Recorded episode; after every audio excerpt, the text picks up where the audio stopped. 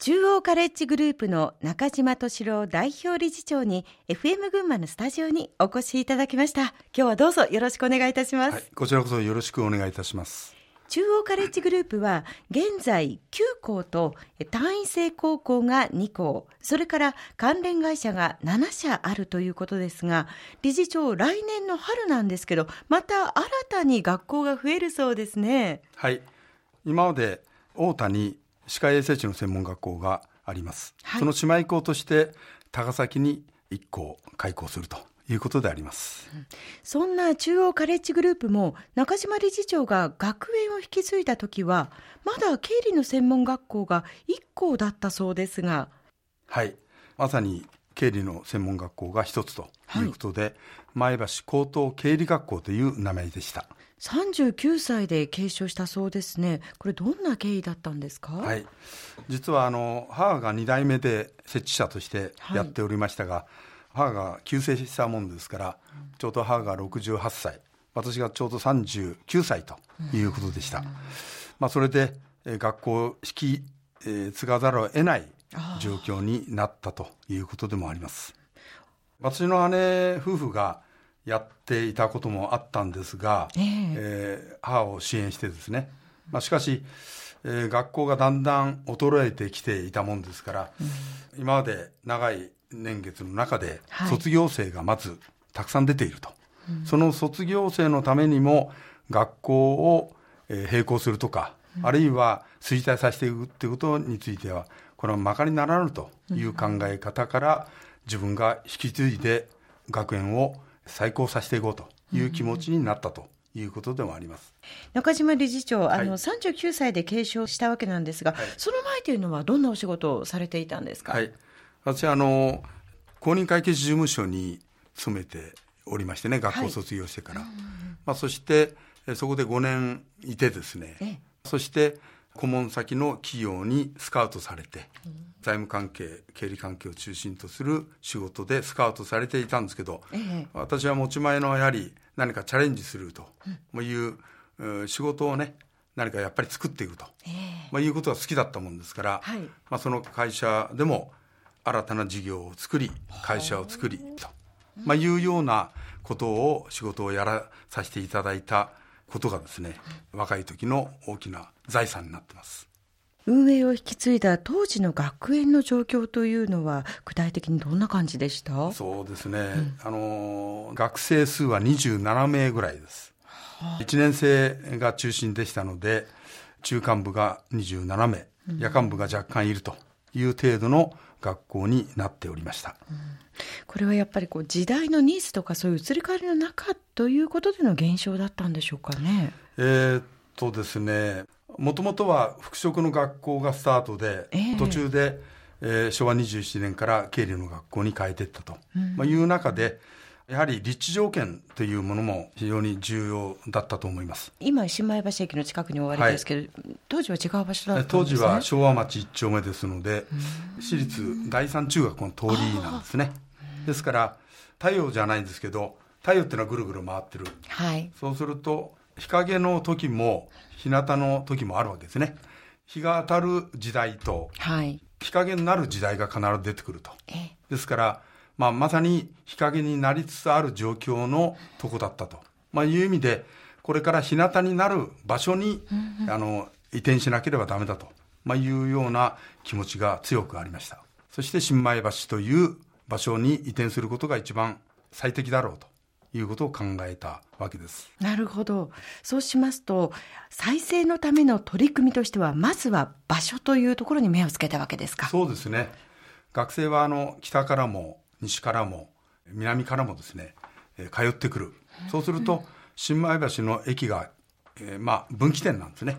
それとですね、私はあの、交通安全の仕事の関係に昔触れていた関係もあったもんですから、はい、学生が一番交通事故に遭いやすい、いわゆる年代なんですね。19歳、20歳、21歳と。電車で帰ってこられないというような場所は、すべて車で、群馬県の場合はね、はい、来なければならない。そうすると、まあ、途中で交通事故とか、まあ、そういうことがですね、あったんではならないと学生さんのその安全まで考えているという、はいはい、そういう構想があったんですか？はい。まあ、そういう考え方が強くありましたね。ですから郊外でしたら土地が安くてですね、いくらでも広い場所は作れるわけでしょうけど、やはり駅前ということになってくると、えー、非常に地価も高い。そうですよね。えー、しかし本人の学生のため親御さんのためということで考えるとやはりそれが最適だと思っているわけです。なるほど。えー、そしてその他にはあの再生の取り組みの中で大切になさったこと例えば規模とかそういったことなどはございましたか、はい、やはり専門学校学校っていうのは装置産業なんですよね。多額の設備投資がかかるんですよね、ですから、まあ、土地を求めそして建物を建て、まあ、中の教育設備もすると、まあ、いうことでいうと、まあ、大きな投資が必要なんですね。ですから、私が引き継いだ時はお金はそのあるわけじゃないわけですから、自分の今までの全財産と、えー、大きな借金を背負ってスタートすると、まあ、いうのが再スタートの元ですよね。えー、大きい、ある程度のこう規模の専門学校を建てたということになるんですか、えー、1号館最初に作った時は、ちょっと350名入る、校舎なんですね。はあ、えー、350名。350人ってどこから割り出すんですか、はいはい、採算性ということでいくと、やはり300名が必要だと、まあ、いうところから、300名を確保することによって、えー、えー、なんとかそのまず第一次の維持はできると、まあ、いうことからですよね。そういったことも考えて、えー、まあ、投資をなさったと、うん、怖くなかったですか？まあ、それはもう考えたことないですよね。え本当ですか、えー、すごい。あのー、まあそれは志の部分が強かったということもあると思うんですよね。私以外やることはできないという考え方が強かったですから。まあそうすると、うん何が何でもやるんだと、まあ、いうような気持ちが強いとですね、えー、まああまりそういうこと考えないですよね。それもともとあの私もあの会計分野の出身ですから、はい、まあ、ある程度数字は読めていたと。自分で計画が立てられたっていうことが、まあ安心してね、えー、まあ取り組むことができたと、まあいうことなんですよね。まあその辺が一番大事なところなんですよ。何かを始めるときにね。まあそういった中でも、はい、理事長、こう注意していたことっていうのはどんなことですか、うん、そうですね。やはり教育の中身ですよね。中身。えー、えー職業教育ですから、社会の変化に対応する専門教育ですのでね、はい、まあ、そうすると三方よしという近江商人のね言葉がありますけど、はい、社会に必要な教育内容であり教育観であるかどうか、うん、それが相手のためになるか、うん、それから自分のためになるかと、うん、まあ、いうことですよね。